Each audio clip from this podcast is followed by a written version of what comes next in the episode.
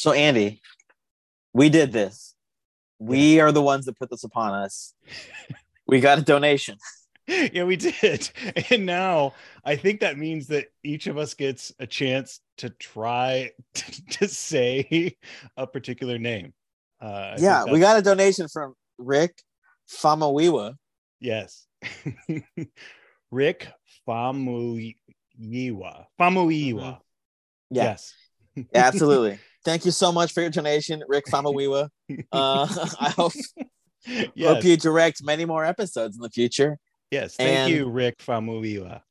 Mm-hmm, director of episode one, season three, executive producer of the whole series.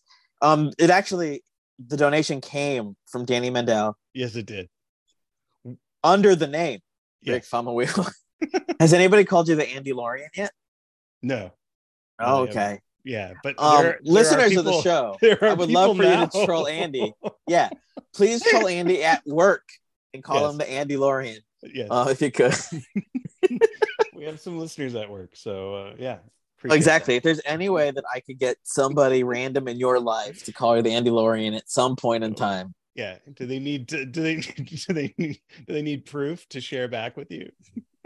they're gonna need to bring back some of the living waters. Yeah, they're gonna have to figure out a way to show me proof or get a video uh, from R5 recorded. I'll take it. Whatever they need, whatever they do. Andy, are you ready? Yes. I'm this ready to convert. One hour long, so this episode of this podcast should be three and a half hours long. Three Guys, hours. are you ready for chapter 19? The epic, the convert. Yes.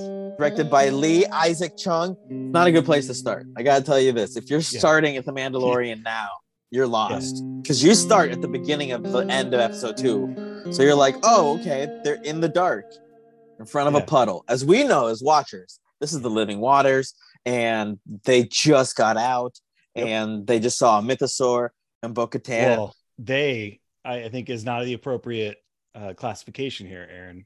Oh, exactly. You're right. You're right. Katan saw Bo Katan asks, she goes, Hey, did you see any any I, things in there? I will say this really, really quick. So from last episode, we, you and I were going back and forth on whether or not Bo, or whether or not from Bo's perspective, uh, Din fell in or he was pulled in. Yes. And they sh- they purposely show a shot in the recap that mm-hmm. shows a break, like a major chunk of the steps missing.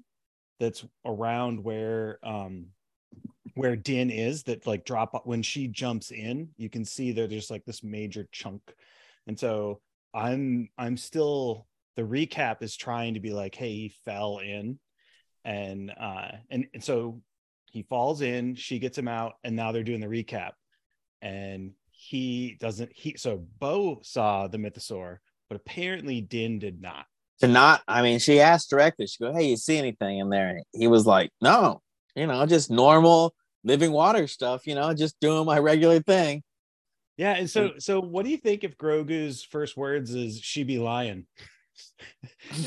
because you would think that Grogu, we're getting some little bits and pieces of Grogu being force sensitive mm-hmm. um, and sensing danger. And, and so I would think that Grogu would have been aware of the mythosaur, but you know, obviously we don't have any like soundtrack here for. Yeah, you know. I like to think of Grogu as kind of like a Kawhi Leonard, you know, yeah. not many words, just sort of watching, just knows what he has to do next.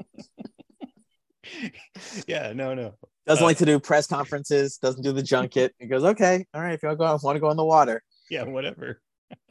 I mean, because yeah. Grogu kind of he tries to say this is the way in this episode, which is cute. Yeah. Uh, so yeah, so they clear that it's like Bo-Katan's the only one that really knows that it's in there. I watched so many recaps. I don't even know who said this, but someone said that they believe that the waters were once much more shallow and yes that this is like a result of the bombing that now the foundation's much much more giving. Bo says be, that in in the yeah. in part of the dialogue right? That the yeah. the, the not bombs, as direct as i'm saying but yeah, yeah, but like there's that and like they think because that's what i'm getting next. There's the theory now that underneath the living waters was where the mythosaur's lair was and now it's just directly exposed to the living waters as time has gone on and the waters just been there and been bombed. Yeah yeah, the purge, which is like the purge totally. is, is uncovered this in essence. Yeah, exactly. Which makes me wonder if the living waters were important because the mythosaur was underneath there. Maybe somebody knew once upon a time. Yeah. What we all know that that's all one now, and they're gonna get out of town because they did what they needed to do. Din got his water sample. That's what Yeah. his proof was, was just Yep. a little vial of water. Super cool. Love it. And then uh they're up in Bo's ship and they're like, ah, tie interceptors. Yeah. You know, like I mean, I'm jumping around, I guess, a little bit because they she's like, I would give you a feast, but you know, your helmet. And he's like, We're not taking our helmets off. We just got wet. You know, like we can't do this again. Let's get out of here. Oh no, there's tie interceptors. They go straight into a battle. Yeah. Tie interceptors, of course, have been around as early as Star Wars. Yes. Well, And- first first appearance uh first appearance on screen they're in the they're in the second Death Star battle in uh Return of the Jedi. Uh and then we see them in uh we see them in Rebels as well. I think Ryan Airy pointed out that if you want to lay out the timeline, they first Yeah. appeared in Rebels, but they're definitely one of the the cooler vari- tie variations.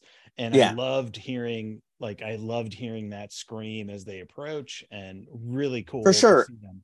No, I don't think I've ever seen a squad of only TIE interceptors without some TIE fighters in it. It seems I've always thought of them as sort of the the managers of the TIE fighters because it looked like they would be sort of the leader of the squad. Yeah, it, I mean, there is a there. If you see one of the head-on shots when um when the Millennium Falcon is coming in to battle for uh, revenge or for I keep saying Revenge of the Jedi. I shouldn't say that. Uh, old time Andy, Return. Uh, in Return of the Jedi. Revenge of the Jedi is a totally different movie. You, you can see though that the that that the interceptors are together, like they're flying, Yeah. like maybe a six ship squadron. So there may be like sort of tie interceptor be- deals. Yeah. I did not train at the academy, so I can't really give you a definitive answer. But you're right. We use we usually kind of see them as sort of a one-off, at least in Mhm. games, right? We're seeing them as like one or two within uh within a, a sort of squadron of like Of like eight or ten. regular, yeah. the regular ties. Yeah, they're kind of the first chair of the bunch. As somebody currently living in Amist uh the state housing, I'm not allowed to give too much information about Totally. how they fly. but we're able to see uh Din go for the back, the rear gun Yeah. on Bo-Katan's ship, which I had heard about. yeah. And like it's appeared, it's been in the cartoons before. It's shot Yeah. out the back, but it's cool to see it in live action that they kept that true. Yeah. They just, it's almost like they did just enough for the people who have seen the cartoons to be like, yeah. And then Din's like, ah, I'm going to get the N1.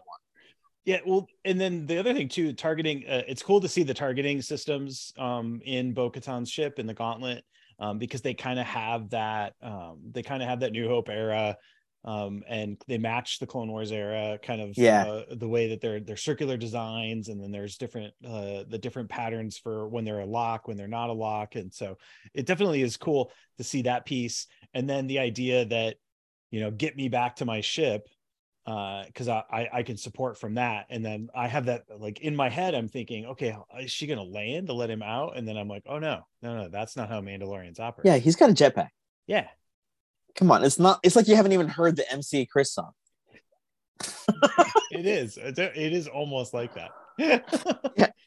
And yeah, so he goes and gets the N1 because it is literally built for this kind of dogfighting. totally. which as a fan of season two of is this the way uh you'll know how much i enjoy good dogfighting top gun like sequences yes, yes, you would. he jumps in the n1 immediately calls for goose yes. and he he goes through the tie interceptors. Easier than he should have but enough that we're like oh this is a fun action sequence. Yeah. No i i mean i think that you know the the thing that was cool to me was that you know we we got a lot of um we got a lot of complaints about the volume not necessarily showing off um the epicness in obi-wan and really all of the sequences for the dogfights and everything for this episode i think were amazing. And to, to imagine that th- you're seeing this in sort of like a regular streaming series is to me like kind of one of those pinch me moments. Like Yeah, that's true. amaz- this is amazing. And this is the kind of thing for a tv norm- show? yeah, Yeah, exactly. normally have to go to the cinema for. Yeah this is what i would expect out of an airwolf movie not a star wars television show. 100 percent. John And then, of course- Vincent all the way And so at that point, we got the TIE interceptors and a couple TIE bombers going through, and they decide, you know what, let's bomb, uh, let's bomb Bo Katan's Yeah. house. So they take down her temple. Not cool, guys. Yeah, Not and- cool. but you shouldn't be scugging off Imperial warlords. Yeah, these mudskuggers. was it no mudscuffers? What she called them when they Muds- went down? yeah, Yeah, she called these them mudscuffers, mudscuffers but she's I just love went ahead the, and bombed it. Yeah i love the uh that we get scugging again. I i think we've this is not the first appearance of scugging but uh but yeah um so you know this is uh the din's response to that is is amazing. You know they they seem to take uh they take offense to stealing their uh their imperial or their their federal ships or what what it, oh I, I anyway din has the line that is like you know "Mm, yeah maybe uh maybe you deserve this.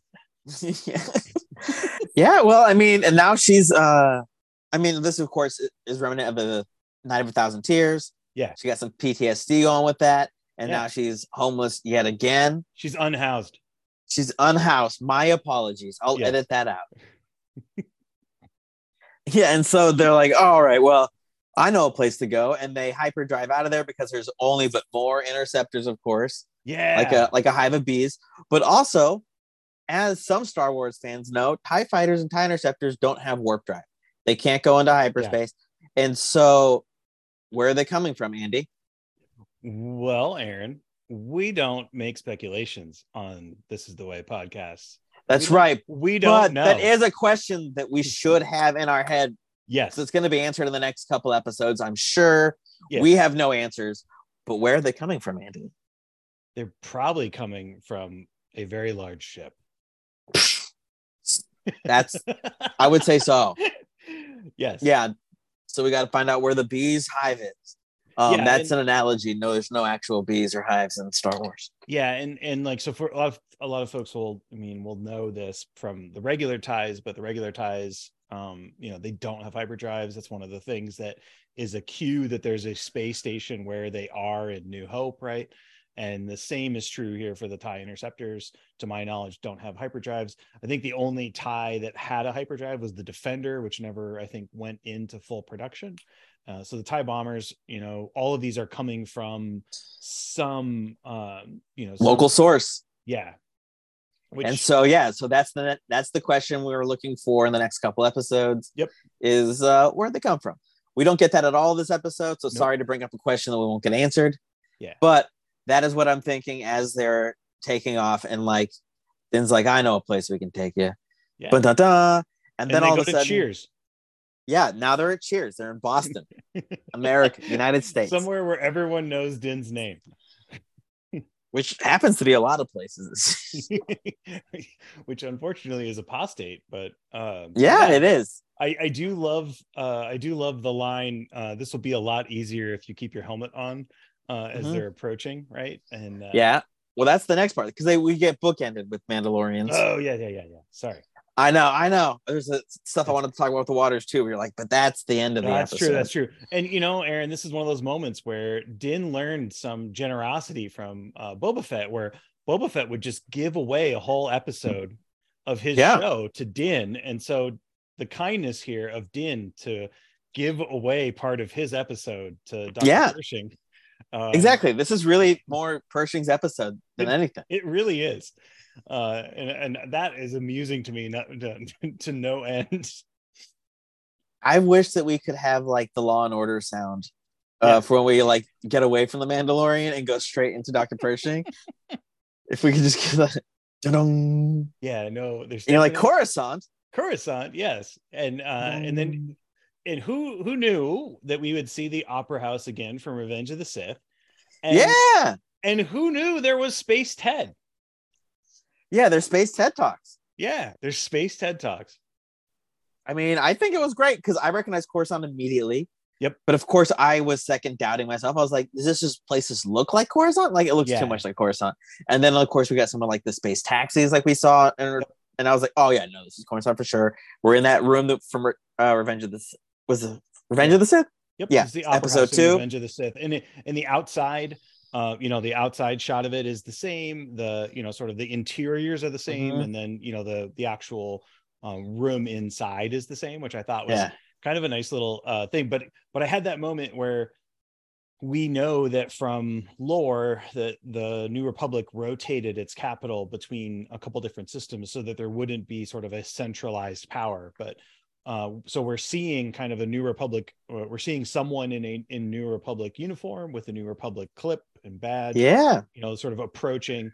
And so there, this could have been Hosnian Prime. I think a lot of people were were sort of betting on this having been Hosnian Prime, but it is Coruscant for sure. And he's up there giving his Dino DNA talk, where yeah. he's just like, "I believe we can be cloning and cloning well, and just like patchwork, take the best of some and the yeah. best of others and put it together."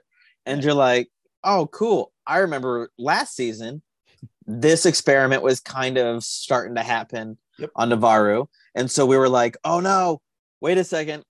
This is good and bad. This is yes. this is crazy. I also, for some reason, assumed he was dead. He's very much not. Yeah. Um, he's got a scar in his ear now that we watched him get, I believe, episode eight of last season, maybe episode seven.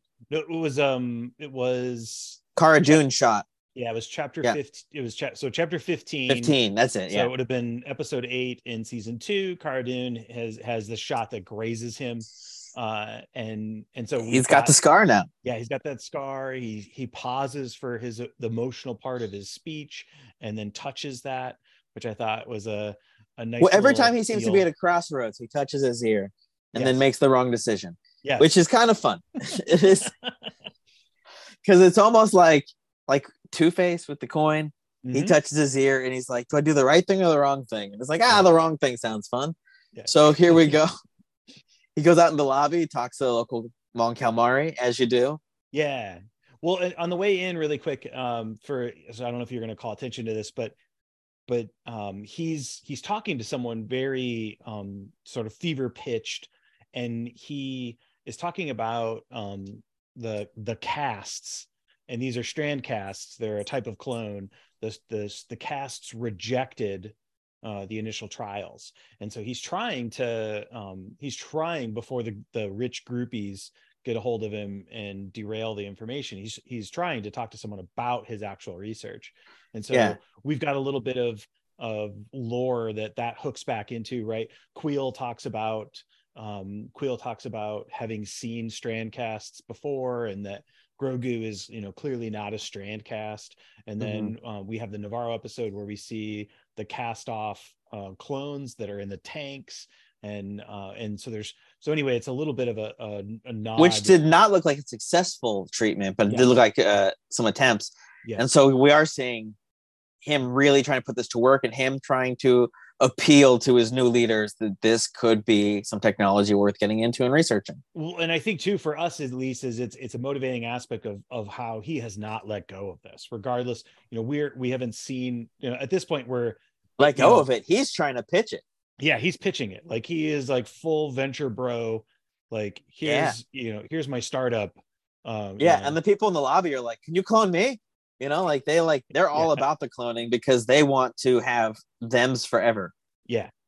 Well, and, and it, there is a there is an interesting aspect here. And you know, we've gotten a little bit of sort of of intrigue, I would say, or diplomatic uh, shenanigans in Obi Wan with Bail Organa and Leia, and you know, like how people don't care about what's going on in in the Republic or what's leading up to becomes you know the Empire and so here we are, we're in the New Republic, and it sort of is like, you know, same indifference, I guess, that we've gotten as a thread all the way through the prequels, you know, the in in you know, in with Bail, the episodes with Bail on um Alderaan in Obi-Wan. And and so I I don't know, I like if you take away the fact that you're watching the man the, that you're you're watching the show called The Mandalorian and, it, and it's not Din, uh, mm-hmm. it was really cool to see the different pieces that they had put together in that part of the episode.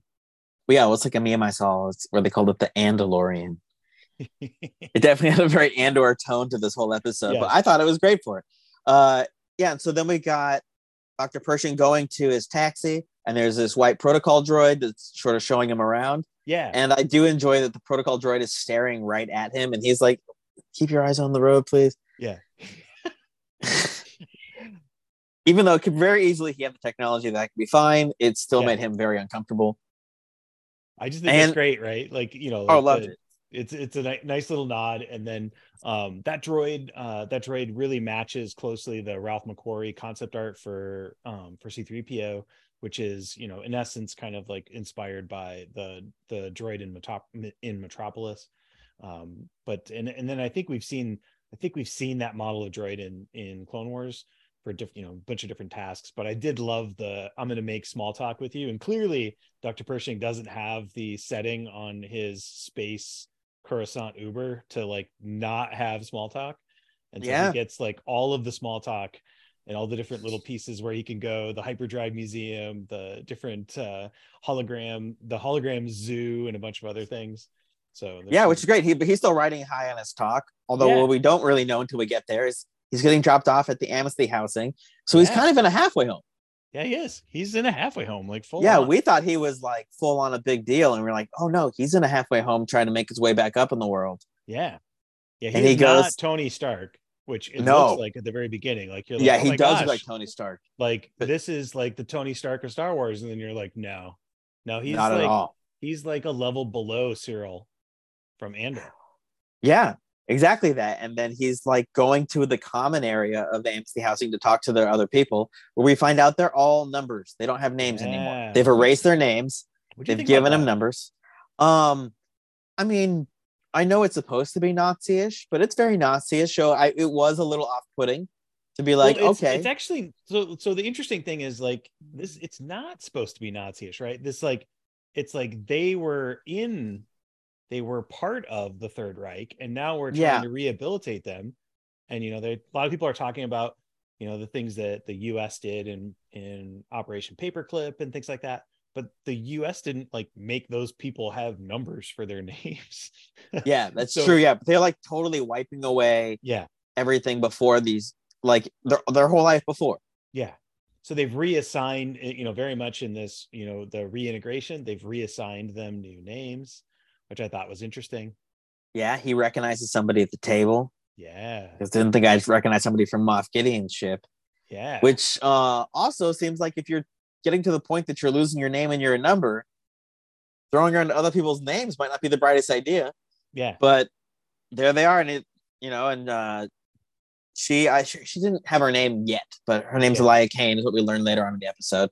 Spoiler for the rest of the episode, guys. We're gonna call her Elia for the rest of the show. we are. yeah, and so and really at this point, I hope you've seen the episode.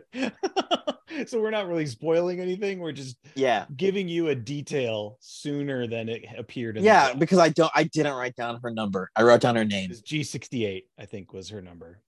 Thank you, Andy. So Lord L, L fifty two is his is scientist L fifty two, and then she's like officer G fifty eight or G sixty eight. Sorry. Yeah, and so she's from the previous season. They had a couple things where they looked at each other, no actual words between them. Yeah. And she's like, "Oh yeah, yeah, yeah. I was on Moff Gideon's ship. What do you guys miss about Moff Gideon's ship?" And of course, we all miss the biscuits. Yeah. You know, everybody misses the biscuits. It's the answer everyone gives. Yeah.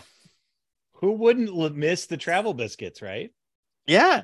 I mean, now that's the next thing. Like, you guys are like, oh, the Disneyland ride for this, the Disneyland ride for that. And I'm like, no, the concession stands need travel biscuits. They need travel biscuits. They need to have the little Imperial cog on there. Uh, yeah. And then, you know, if you were evil, Aaron, which I am, which travel biscuit would you like? The shortbread cookie, Andy. the butter flavored one, please. Perfect. Yeah, duh. I, I really did like the, the, that whole scene of the oh hey we're gonna we're gonna pull you into the fold. Mm-hmm. and you know it def it definitely had that former war service kind of quality you know, yeah. what do you miss from you know the times that you have you know the you know when you were deployed kind of a deal? What if you're just like what do i miss? The screams of the innocent really. I miss that the, the most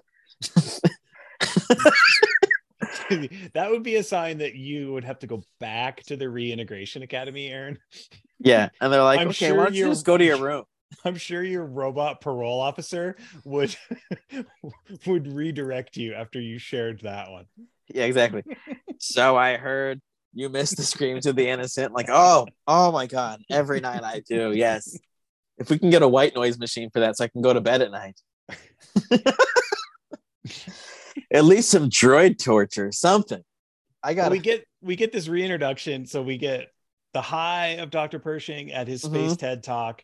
we get this deal where he's like, "Oh my gosh, I'm I've got a, my private car," and then he's dropped off at sanctioned state housing, basically. Yeah, exactly. And then they're Space like, you know, it's gonna even be better is when we see his job because you're like, well, at least he's going to be a scientist. He introduced himself as a scientist, and they're like, Mhm. no, he does data entry for science now, and he's doing data entry for what seems like the experiments he was working on. Something like that, right? I mean, yeah, it's definitely within that realm. It doesn't look like it's. He doesn't talk about it like it's directly his work, but it definitely is something of that realm where it's like, oh no, he is talking about his department. Yeah. Well, and I also like so you know we get to his uh when we get to his cubicle, right? Yeah. Um we get we get this notion of like it's like he's looking at um old school microfiche. Did you ever see microfiche the library where they're on these like small they're like, you know, all of the newspapers are on this like Yeah. thing. He's like so if you notice he like pulls his eyes up to what looks like kind of a um what looks like a telescope or you know microscope of some sort and then he pulls back and he makes comments about it right and not Yeah. in this the first sequence we see but i think that means that he's like he's those things they bring him are actual like some sort of star wars version of like microfiche they're like data records Yeah. And then there was an R5 droid that like delivered more to him. And I wanted the R5 droid to be like, oh, I miss the Moff Gideon's recharge stations. You know, like I wanted some Yeah. sort of reconditioning for the droids as well. But did you notice that it was uh accent color was yellow I did notice that its color was yellow. and and dr pershing likes the yellow travel biscuits So that's probably the same thing. yeah same thing But I don't recall any yellow R5 droids.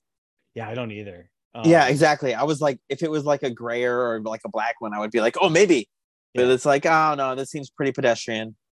Yeah, and then by the way, the the uh the guy who comes up in the mail, whoever is the equivalent of the mail guy who pops up and, and Yeah. delivers him more stuff, wishes him a happy Benduday. And so someone's gonna ask us this, and just so we can deliver, Benduday is the fifth and final day of the Star Wars week. Apparently, there are five days in a week in the Mhm. standard calendar for uh, Coruscant. So uh, this is you know Benduday is uh, So two days after Taungsday is what you're telling me. Yes, two day, two days after Taungsday. On Benduday, you turn your clocks up an hour. Uh, I made that up. That's that- totally not true. but, but also, if anybody wants to put that on Wikipedia, I uh, Totally, go for it. yeah, you move your clocks up one hour. So we get to that point. Let's see, and then they go on a little Star Wars date. Is what I have next. Is uh, Elia yeah, yeah, and Dr. Pershing go out, and they she's she kind of makes it seem like she's giving him the rundown. Like, let me tell you what it's like here yeah, in Coruscant. But like, it's kind of more like, let me test your comfort levels and where you're at and how manipulative I can be towards you. yeah, And like, she wants to like see where his curiosity is and how controllable he is.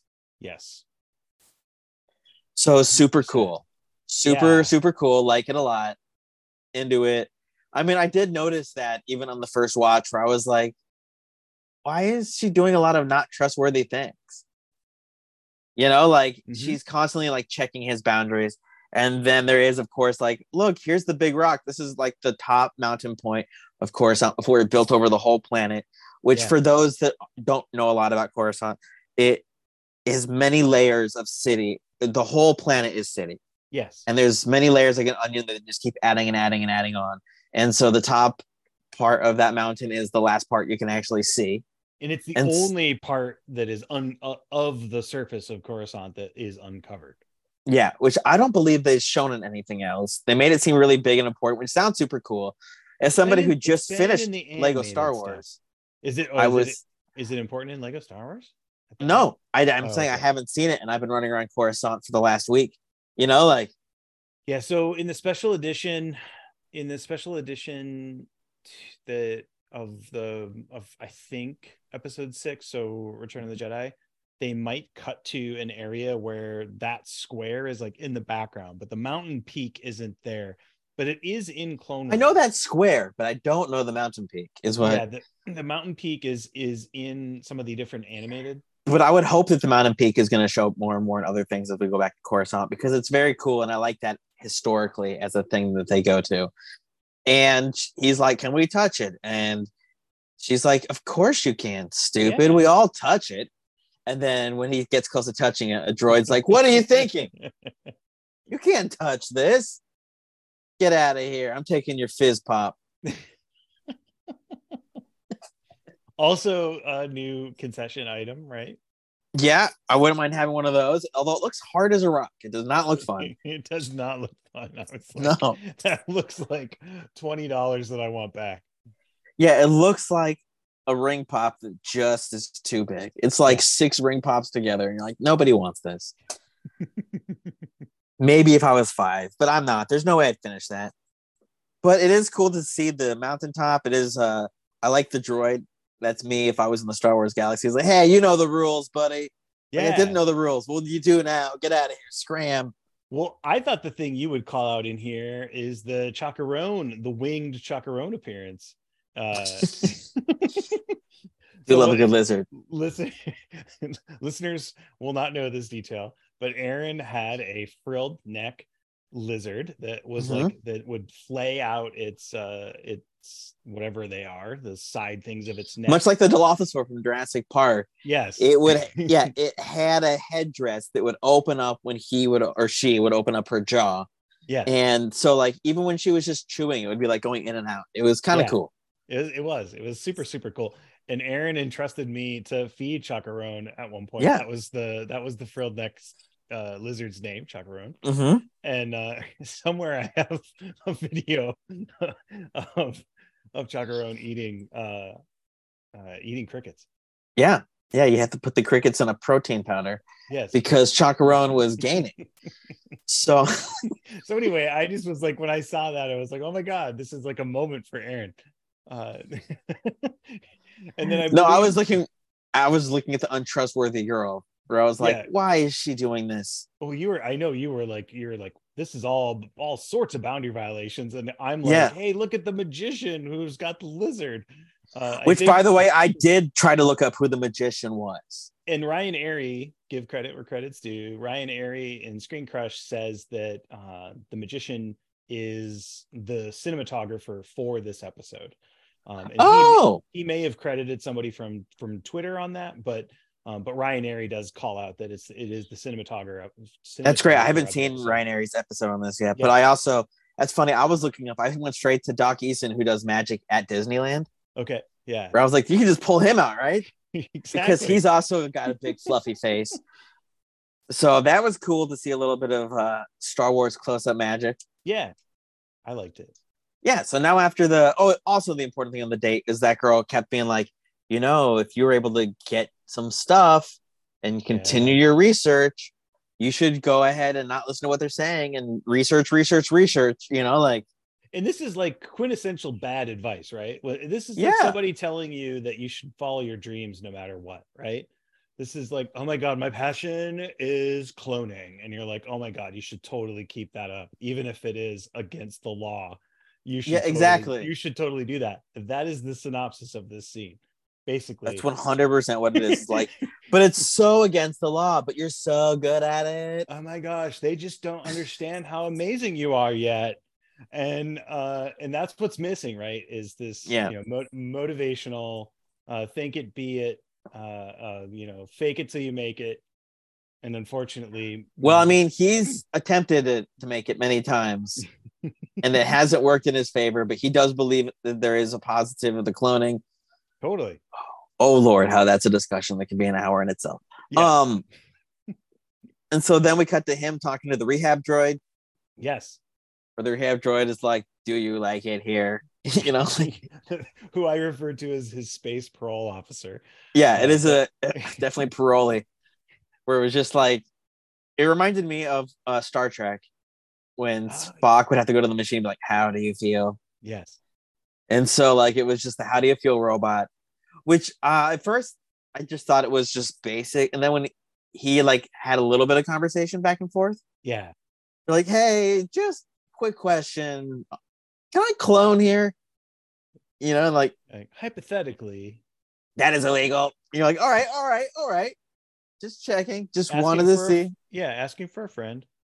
Let's just say I happen to have a clone that I'm trying to make another clone of in my closet. Would I get in a lot of trouble or a little bit of trouble? And the robot's like illegal. And so he was like, all right, that's to- to- totally cool, totally illegal. I would never do You're like the a thing." worst therapist ever. Yeah, I um totally love it here. It's the best not cloning facility I've been at my whole life. Not his words; those are mine. Uh, and then he goes back to his data entry job, where he's like, "Hey, you know, I could, we could not destroy this. This says Yeah. it's being destroyed. We could keep it. and We could build on this." Yeah. You know, I was just thinking about cloning again, and you're like, "You mean everything you've talked about in every scene?" Yeah, yeah. I was thinking about cloning more and uh, we could really do this. And the mailman was like, I mean, you'd have to ask special permission. I don't even know where you'd ask. I'm not even sure anyone as low as us has even got such a thing. You could do a C1023, but I don't even know how somebody on the amnesty program would put that forward. Yeah, exactly. Which I think is good advice. Is uh might be barking too high up the tree. you've seen You're in a halfway house. You're asking for illegal drugs. yeah basically you've seen uh you've seen brazil right Uh, like some of the different pieces in there about the you know 10 24 stroke whatever b blah blah blah like there's Mhm. a little bit of of uh, brazil vibes i think in that heavy Brazil vibes. I actually got a DM from a friend on Instagram I was like, "So what'd you think of Brazil today?" And I was like, "What is he talking about?" I was like, "Did America play Brazil in no no World no. Baseball Classic?" And then it hit me. I was like, "Oh, he's talking about the Star Wars episode." yeah yeah and like you know the, the this episode too you know has huge crossovers to uh Syril karn's uh job in andor if you know if you haven't seen that you know Very much, and I would recommend but um, heavy Blade Runner vibes, heavy yeah. Brazil vibes. Yeah so dystopian future is definitely uh, on offer Yeah, and so when he was like, "I don't even know how you get the paperwork," we Yeah. cut straight to Pershing knocking on Elia's door to be like, "Let's get that lab." yeah And she was Do it. like, I thought you'd never ask. Right. Yeah. And then like they go and take off to a train station where people are looking at them weird, but not doing anything. And she's like, I think it's because you're nervous. But I think it's because they already know what's all happening. I think everyone knows exactly what's happening.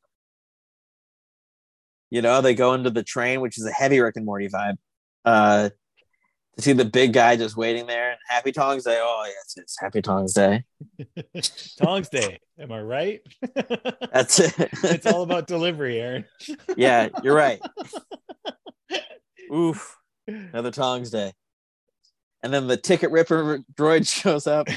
Well we didn't point out Taungsday is Is the, middle- Wednesday? is the Yeah. middle or the wednesday we did say uh, astute listeners will have figured that out with Benduday being the final and fifth day Yeah, and Taungsday That's being true. two days before but yeah, it's the Wednesday of the week. in case you weren't scoring at home Taungsday is the wednesday Yeah, but the way she talks about it, like it's Monday. yeah it, it really is case case of the Taungsday Yeah, yeah, it is a case of the Taungsday. Ticket ripper droids are great. Take it, Yeah. need your ticket. And they like run from it from train to train. Did you love that when the droid wanted to extend the bridge, he actually typed into his chest plate? I did love that. Yeah, he was like, "Hey, I'm gonna need a little extra bridge here." Yeah. I was like, Very "Oh, Star Trekky. That was amazing to me that like you needed he needed to have like a physical deal on the front of him that like you know like as a droid he Mhm. can't just activate that from within his own circuitry he has to like type that in to the outside Yeah, and then the two bridges are able to reach. yeah That it's was like an old cool. Robert Smigel joke right which one of these buttons calls your mom like Yeah, Uh, exactly. so like which one of these buttons extends the bridge Yeah, exactly. Well, you found it. There's a code for it. Boop, boop, boop, boop, boop, boop. there it is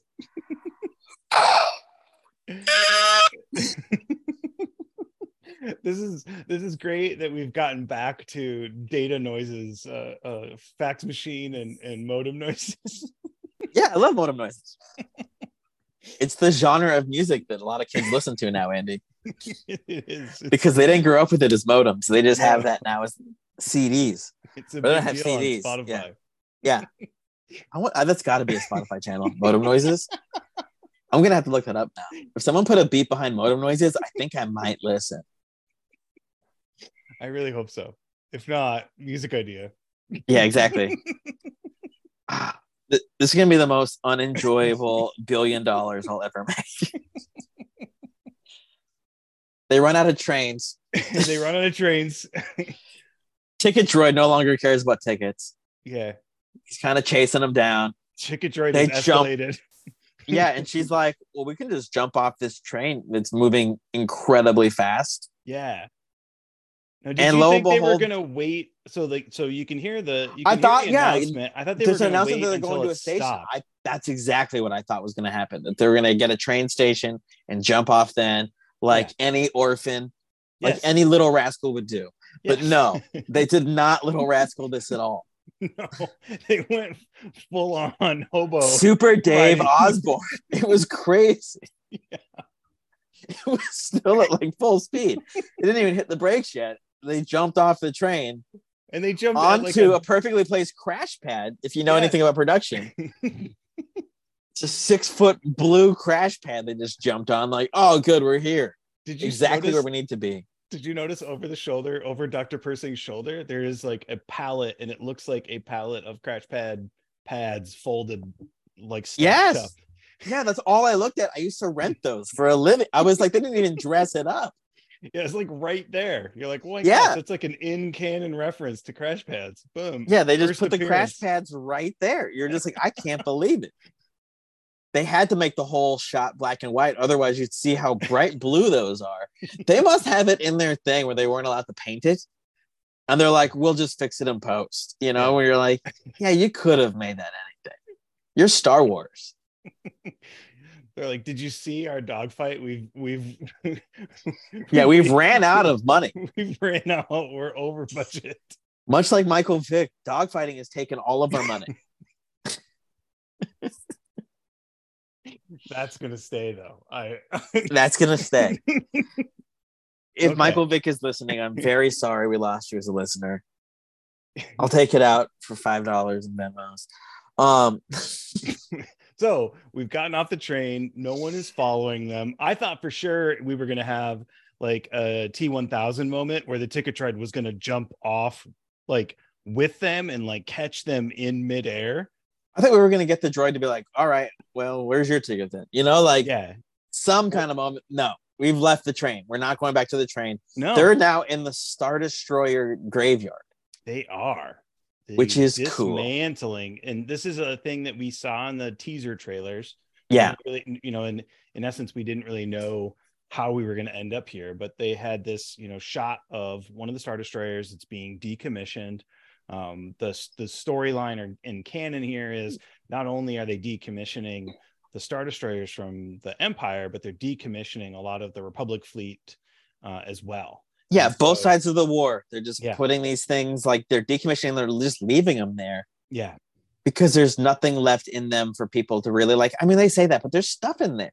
Well, Elia makes the comment that that there's no reason to to guard it because it's been disabled, meaning that it, it can't fly Yeah. away. But you're right, there's stuff in there.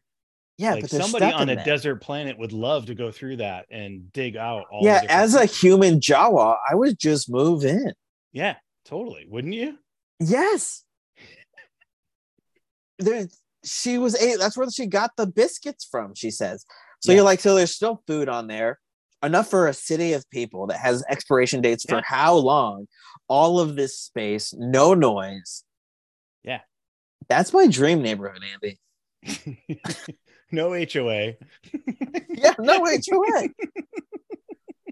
I didn't. It's not like it was drippy. There wasn't like a plant problem. There was no infestation that I saw of any kind. Well, there there was a whole rat's nest of wires. Did you see that on the uh, floor? I did appreciate that. So what? I have a rat's nest of wires right here next to me here. You're like, I feel at home. Yeah, this is perfect. I bet you there's a room full of just different people's like uniforms I could wear. Yeah. So if anyone does come in, they're like, "Oh, I'm sorry, officer." You're like, "Yeah, what are you doing here, Utini? Get out of here." But she takes him right to a lab. They start just picking at things. Yeah. You know, it didn't seem like it was his lab. It was just a lab, and they're just grabbing at the thing. Get all the things you need. Come on, buddy. It's like supermarket sweep, but for Star Wars. Well, and you have this moment where, you know, assuming that things don't play out the way that they would play out, right? Yeah. If he got all this stuff home, he's gonna clone in his like government housing. Yeah. Like in this closet. He's gonna hang with clones upside down, have a light coming from the bottom, going up. I just like that was to me like one of these kind of things where, you know, Well, see, that's funny. You were like, how's he gonna get this to his place? I'm like, he's not gonna get this onto the train. yeah. Well, He's gonna sit on the train next to all kinds of stuff to clone people, and no one's gonna be like, hey, yeah, you're How still you're nowhere back? near yeah, you're not you're not by a train station. yeah. I don't yeah, I was wondering the same thing. I'm like, I don't know how he's getting this back. I thought that was the rest of the episode, was how is he gonna smuggle this? Yeah. Because it's it's a lot they- of stuff. There's like a moment when they're like, you know, going around with their flashlights in the ship. And I'm like, this could be like space X Files. Like Yeah. Dr. Pershing and Elia Kane can be our Star Wars version of Mulder and Scully. And I'm like, sign me up for that show, Disney Plus. Yeah. And then I'm like, well, how's this gonna work? And then we realize, well, guess what? Uh The police it's not. It's not yeah, the police showed up and they're like, Hey, we're here to arrest you. And only you, Dr. Pershing. And then Elia moves to the other side. Well, did you did you have this moment where you were like when they're on the train and you're like, okay, you just were at Space Ted and you imagine like nobody's gonna recognize you. And so he's, you know, he's all nervous and we see the Republic Guard at the train station and stuff. And you're like, okay, well, I guess, you know, he was hobnobbing with like the elite and like, you know, for probably what the first 10 years, nobody really paid attention to Ted anyway. So, but I had that See, moment. but I was like, I wasn't thinking that as much as I was like, if you recognize top scientists, you're not like, why is he going on a train? He can do whatever he wants. He's a scientist. He can Yeah, okay. All right. I Um, was just kind of like, I was like, how did you think you were gonna get, you know, you put on your cool, like, you know, your your cool Deckard Blade Runner uh, inspired Mhm. jacket. So we know you're gonna do some cool espionage shit. sure. And then and then I had that, you know, kind of like, how is he not gonna get recognized? Uh, and then I realized, well, that's a that's a minor flaw in comparison to the like how are you actually going to conduct fl- cloning at your house? And you already pointed out the very streetwise thing which is dude if you had to jump off the train to get here how are you getting back? Yeah. Yeah, like I don't know how he's gonna do a train stop, but yeah. I want to point out this Easter egg that I loved. okay. So the new Republic officer that was like, "We're arresting you and only you," is played by a guy named Matt Lanter. He Oh. played he played a new rebel officer in season one yes he in the exact same uniform. yes he and did. and Famously voices Anakin Skywalker. he did and guess what he was left alive by din Djarin. Yep. And so that all ties together. that is cool Yeah, that's the highlight of the Easter eggs for this episode for me. Th- Good night, everybody. That's the end of the show. Thank you so later. much. That's what we're doing. So we find out Elias a traitor, and it's a very Marion Barry moment, you know? yeah She set me up. well and then i love the uh i got or it was a trap uh ex, you know someone yelling at amon calamari Mm. uh uh it's a trap Yeah, no, that's the next scene. I love. Yeah, they so they end yeah, up yeah. at the reconditioning center where Yeah. Mon Calamari is using a mind flares device, which looks like a giant CAT scan. yeah And uh, he's like, oh, it was set up, it was a trap. amon calamari is like, there's only one trap in this universe. it belongs to us. you cannot. No, that is very nice that there is a Mon Calamari. He's like, it was, it was a trap. I was set up. i was set up And he's like, this mind flayer thing is gonna destroy my whole brain. He's like, oh no, we set the levels way low. It's more like a brain massage. It's totally good. I found it quite enjoyable Yeah, you're like, well, you still talk very weird. Um, i'm just here in a fish suit yeah, exactly. Did you start as a fish suit or did you start as a human? Because maybe this is the thing I should be worried about. Yeah, like, and also like Mon Calamari's brains aren't the same as human brains. So how am I Ah, to know that this is? Yeah, no, I was not happy with that as a result. You know, like if I was like, hey, I'm not sure this should be used on humans because I use this to torture people only but two years ago. Um, oh yeah, I invented these torture devices. I don't want to be in one. And they're like, I loved it. I found it, it quite enjoyable. it cracked my toes. And you're like, okay. There will be some mild different lights and flashes. Don't be alarmed. Yeah, they still put him in it, and he got the light show. We got to see the light show, and then Elia was like told she could leave, and she was like, I actually want to stay. And they leave her there by herself which doesn't make any sense to me. It's as it's as negligent as bob and doug mckenzie having access to electroshock equipment. I mean this was literally electric shock. Yeah no it's the same thing. It's the same, it thing. The same thing. We wouldn't have to do this we wouldn't have to jumpstart you like this if you would stick to your 12 step maintenance program but oh no you got to do cloning. Yeah exactly Oh, he just can't help himself but clone people. You know how he is when you put him alone. you think this is the only one of him? He's got two more roommates just like him. Oh, really? And and what they're missing here is the the chance to have a spin-off, a multiplicity Star Wars spin-off with Dr. Pershing and Elia Kane. I'm just, I'm just telling you, man. It's so funny. I made a multiplicity joke yesterday. Did you? yeah.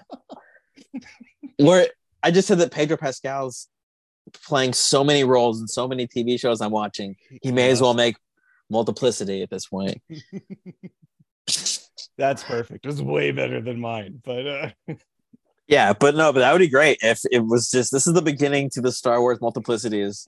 Yeah. I, if I had uh, more Photoshop skills, I would do a multiplicity poster yeah. with Dr. Pershing. Yeah, just so many Pershings. Pershing to the multiplicity Pershing. and so, you know, like, so she turns it all the way up. She turns it to yeah. 11. She goes all the way to 11. Yeah, she takes it to 11. And then you yeah. see where he uh, gets a little more light, although it doesn't look any less intense.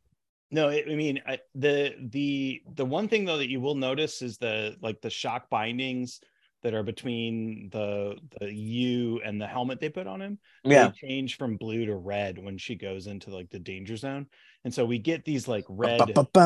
we get these red oh. associations with her, right? She's got her like space yeah. is red, and she likes the red travel biscuits. And she turns it all the way up, and she talks until she's too loud. Like an M Night Shyamalan movie. Yeah, she's totally. just read everything. Yeah. But like I thought that you know you'd get more screaming or something, or yeah. even scarier, less if he just went yeah. limp. But no, it's kind of he's showing the same acting job. It's like no one told him that it's intensifying yeah. at nobody, the moment. Nobody told him his key. No, no director told him that they're gonna CGI some more lights in there, and so she's like really happy to turn it up, and she's like, "Oh, you know what? This would be good with a biscuit." And so we see her eating a biscuit, being well, evil. Man. Yeah, you're being evil, I suggest biscuits. Guys, if you're being evil, you can go to promo code being evil at evilbiscuits.com. 50% off. I really and, wish that evilbiscuits.com was our sponsor. Yeah. they got 16 new flavors. We got pork, fish lady eggs, uh, Arctic spider. Oh, gross! Cold spider. And then, of course, regular green cookie from the school. of course. Why not? That's that's the tasty one. And then, so that's the end of that story for them for now. Yeah. But this is very important if we're gonna go in the direction of a Thrawn or yeah. Um, I'm trying to remember who the Disney villain was. Snoke. Yes. So yeah, well, going. And we we we sort of we we like kind of popped around and and gave some impressions around that first amnesty, um, the first sort of courtyard where everybody's like hanging out and having drinks. Um, when Moff Gideon comes up, and the fact that uh, that Officer uh, G68 he re- he recognizes her from the ship. There's sort of a boogeyman vibe to Moff Gideon, where they seemed to say something to the effect that he was hooked up he was hooked up to a mind flayer uh, similar to what we end up seeing being the fate of pershing But yeah, we- this is the first mentioning of Moff Gideon. Really, like Yeah, we have a lot. We don't know what happened to him. Is what we get from that. Like he may have escaped, you know. And so there's like some notion that you know he might be like out there and and sort of out of custody again. Yeah, and to be fair, the other two seasons he was not in the first half of either season. Yep. Just shows up and takes over the storyline in great ways. Yeah. Can't wait for more Moff Gideon. Happy they brought him up. Yeah. Uh, so we're teasing about you know who who could be behind the squadron of tie interceptors and tie Mhm. bombers you know could be could be the the big man in the big man in blue skin but it could also be uh, Moff Gideon. a, a re uh, a uh, we don't do we don't do We fantasy booking, no we don't but those are two possibilities, Yep. both great possibilities for storylines. So now we're back with the Mandalorian, Bo Katan, yeah and he's like, "Hey, I happen to know this cave where we've been keeping all the Mandalorians." this is where we hang out Yeah, this is actually where they shot uh, episode one, season three. The first scene was shot here. She was like, "Oh, weird. That's crazy." yeah He's like, "Yeah, watch out for the dinosaur turtles, watch lizards." yeah don't don't go in there yeah, and so they show up. Is um, which Vizsla? Paz Vizsla Paz Yeah. Vizsla's there. Yep. Which and is- he's looking like he's looking like you know like somebody's dad who's mad that you're that somebody's arriving late.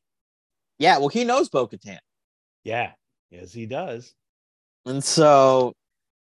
So they have a little bit. I don't want to say a face off. There is a little bit of staring, a couple lines Yeah. back and forth, but it's only really a nod that they spend so much time together in Rebels. It, they don't really get too deep into. Well, well, so so his character, so Paz is in the back. We, we don't see Paz in in Rebels, right? But or not, or not sorry, Rebels, but in um we don't see Paz in Clone Wars, the Death Watch stuff. That was previously as who we Mm, think oh, we sorry, think sorry, is that's what I'm his.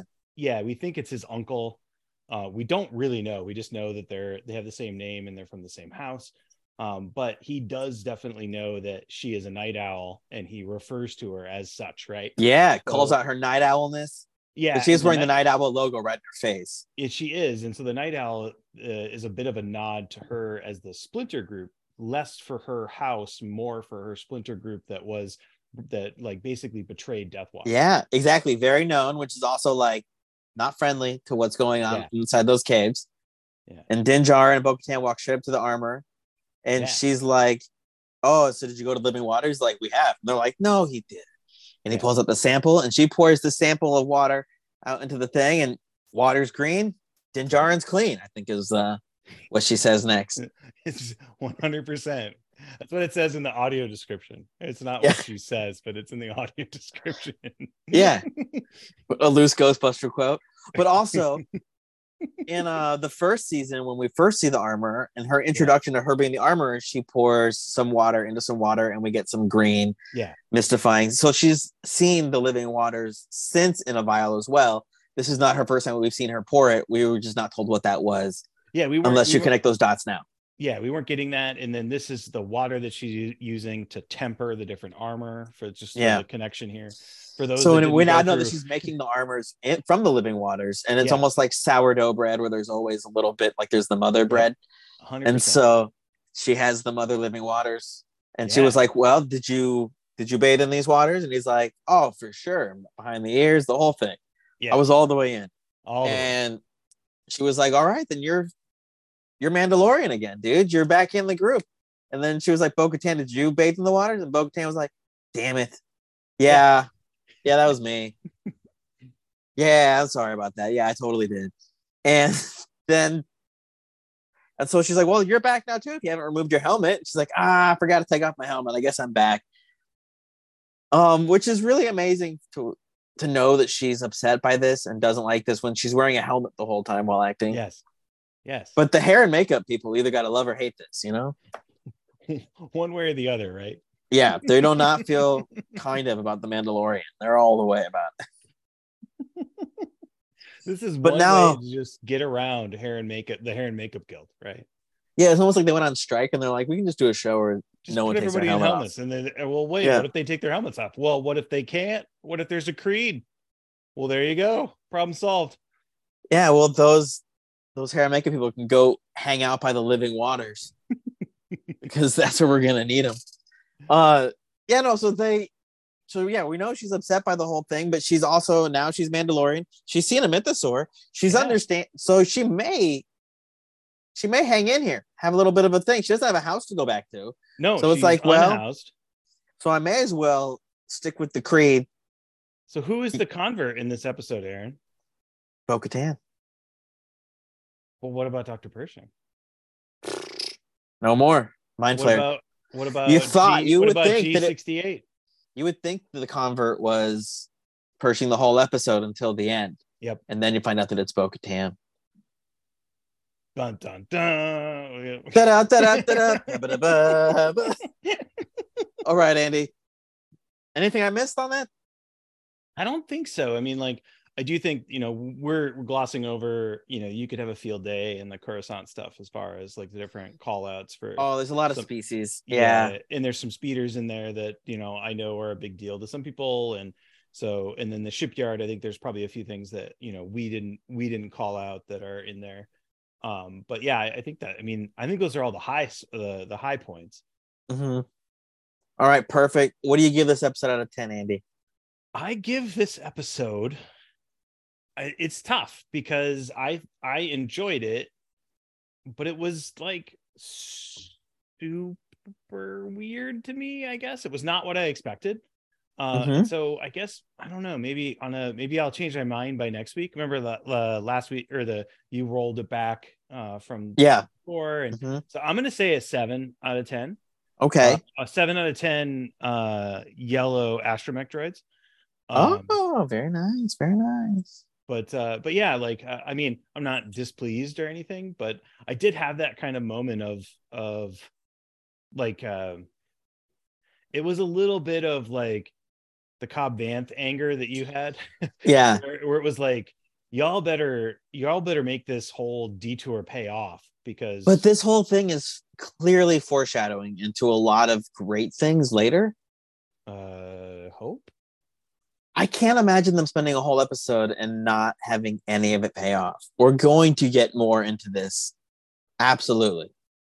all right i guess i'm a little skeptical Okay, that's fine I for you to be don't- I- skeptical. i don't know how far it's gonna i don't know how far we're gonna have to go for the payoff yeah. makes me feel a little bit like we've reversed roles here, right? I was Well, like full on. I thought this was gonna be- important. I thought this bringing back the living waters to the armor was going to be the end of the season.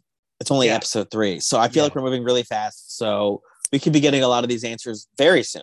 totally, totally. Um, one thing we didn't we didn't call out is when when when Din drops out of the gauntlet.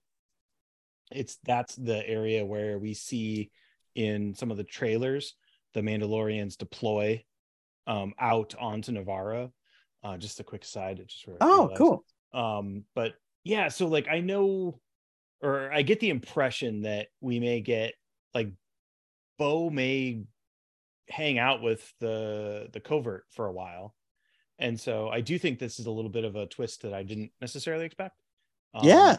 and so so like that is cool like again seven out of ten is pretty good Yeah. um i i do i do like that bo isn't being necessarily forthright about seeing Mhm. the mythosaur um and so you know like so, so I, I do think i do think we got everything we needed from din and bo and that sort of piece like you're talking like you're talking about and so you know we got what we needed but then right now it's hard to make sense out of the whole dr persh it was cool to see coruscant but it's it's a little bit of a like juxtaposition there and again like uh you know we didn't we didn't cover andor but there's just like intense andor vibes where it's like Yeah, but we're like- covering Andalorian now, dude. That's what we're doing. well but it but it was like a point for me where it was like almost like like favreau had some sort of like like bureaucracy jealousy and we wanted to get uh, you know like there's a lot of that you know this is the same kind of bureaucracy as uh you know new uh what's the uh, what's uh oh can't think of it. Um there's a rock there's a rock quote i want to say You smell what the smell what the rock is cooking. no, no, no, like a, a rock band quote. But it's Mm. a it's a new, you know, like new overlords, same as the old ones, kind of a thing. Yeah, Like, there is a lot of that in there, but I don't know. Like I guess it didn't it didn't hit with what I was expecting. So yeah. Right. Anyway, that's. I mean, I give it seven out of ten Taungsdays. Am I right? Yeah. You know, like totally. It's. I do think it's foreshadowing a lot of things I'm really going to enjoy. But even when I get those payoffs, I'm not going to go back to this episode to rewatch it. Yeah, like the. It's not. There's not a lot of rewatching this. The only thing I can imagine is that that you and I like. So you have you watched the second time? I've only watched it one time through. Twice. Okay. Did you get anything out of the second watch? Yes. Okay. Um, I got knowing that she was setting him up. Okay. So knowing that she was going to set him up, I bind, guess you can see all the boundary vol- or the boundary validations uh, yeah. and stuff. Yeah, you can really see where the setups were like, oh, she really, she really did lay him in there and yeah, manipulate. Yeah, so I could see that much clearer right? the second. Yeah, exactly. So I saw the entrapment happen okay. much clearer. Okay. So before I was like, this feels like a weird friendship, and then before, and then the second time you're like, oh no, she's just doing this, and he's just lonely. Yeah. So yeah, I mean, I guess my my thought is like, you know, that that I hope that it's going to pay off. Mm-hmm. Um, but you know, like part of the here's the weird part about me. I hope it doesn't. You know, I hope we just oh, go okay. on foreshadowing the whole rest of the season. All right, I'll take it. But yeah, I mean, I I enjoyed it. I think it was very interesting. Yeah, perfect. Andy, is this the way? As long as I get my yellow travel biscuits. Gross, dude. Thank you.